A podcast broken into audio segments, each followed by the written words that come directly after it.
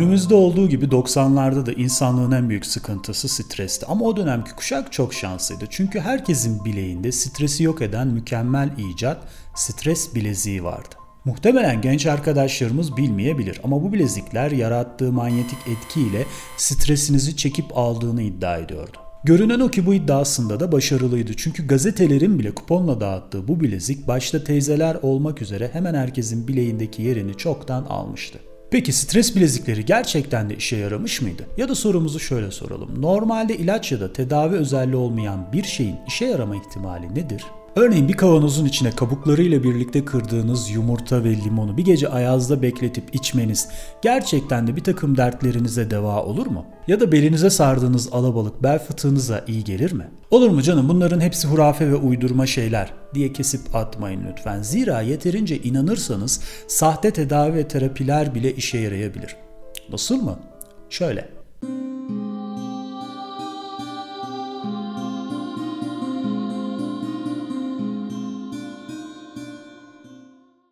Plasebo.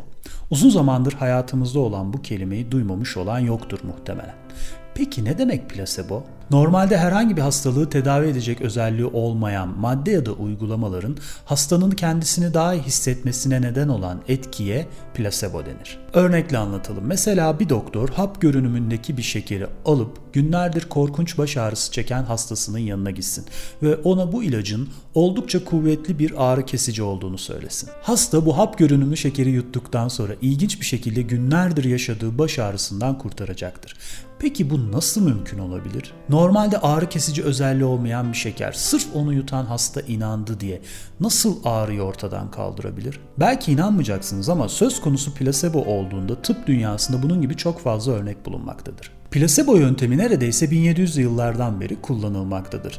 Tecrübeli doktorlar özellikle hastalık hastası kişileri ellerinde ilgili ilaç kalmadığında sahte ilaçlarla tedavi ederlerdi. Ama bu konudaki ilk çarpıcı örnek 2. Dünya Savaşı sırasında Kuzey Afrika cephesinde karşımıza çıkmaktadır. Doktor Henry Beecher yaralı askerleri tedavi ederken elinde hiç morfin kalmadığını gördüğünde morfin şişesinin içine doldurduğu tuzlu suyu yaralı askerlere enjekte eder. Şaşkın bir şekilde askerlerin ağrısının azaldığını gözlemler. Yapılan çalışmalar plasebonun birçok hastada kalp problemleri, astım ve şiddetli ağrı gibi durumlarda etkili olduğunu göstermiştir. Hatta plasebo ameliyatlar bile söz konusudur. Yani hasta anestezi altındayken sorun yaşadığı bölgeye ufak bir kesi atıp herhangi bir müdahalede bulunmayıp geri dikildiğinde bile hastada şikayetlerin azaldığı gözlenmiştir. Hemen şunu belirtelim. Her ne kadar beyinde bazı bölgelerin bu etkiden sorumlu olduğu gösterilse de net mekanizma halen tam anlamıyla açıklığa kavuşmamıştır. Söz konusu plasebo olduğunda işin uygulama yani ritüel kısmı da önem kazanmaktadır.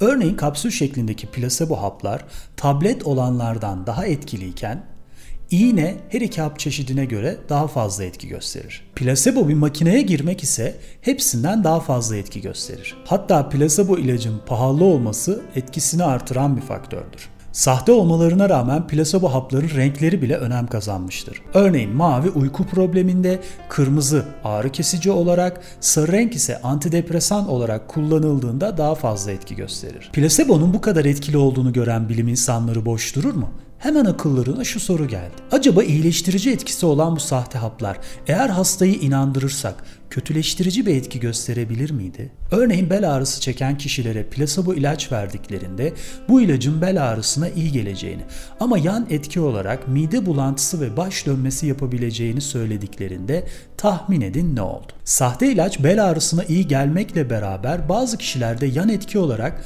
mide bulantısı ve baş dönmesi ortaya çıkmıştı. İşte bu kısım çok önemli. Çünkü burada karşımıza plasebonun ikiz kötü kardeşi nocebo çıkmaktadır. Yani normalde etki göstermeyecek bir şeyin sizde negatif etki göstermesi. Mesela birileri size her gün görüştüğünüz en yakın arkadaşınızın şiddetli deri kaşıntısına neden olan bulaşıcı bir rahatsızlık nedeniyle hastaneye kaldırıldığı yalanını söylesin. Eğer siz bu yalana inanırsanız daha karşınızdakinin konuşması bitmeden cildinizde ufak ufak kaşınmaların olduğunu hissetmeye başlarsınız. Peki tüm bu bilgiler ne işimize yarayacak? 1. Yapılan birçok çalışma plaseboların ilgili hastalığı tümüyle iyileştirmekten ziyade semptomları azalttığını göstermektedir. Yani uzun vadeli dönemde gerçek tıbba ihtiyacınız olduğunu unutmayın lütfen. 2. Yeterince inanıp yoğunlaştığınızda sahte tedavilerin bile iyileştirici etkisinin olması size net bir gerçeği göstersin. Çevrenizdeki hiç kimsenin bilim dışı sahte uygulamalarla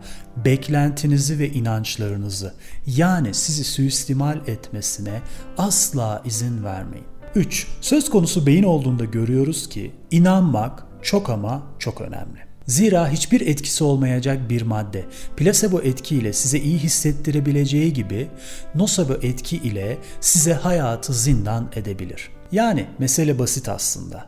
Neye inanırsanız onu yaşarsınız. O nedenle bulunduğunuz ortam ve koşullar ne olursa olsun başarıya ve doğruya olan inancınızı asla yitirmeyin lütfen. Zira siz başaramasanız bile beyniniz başaracaktır.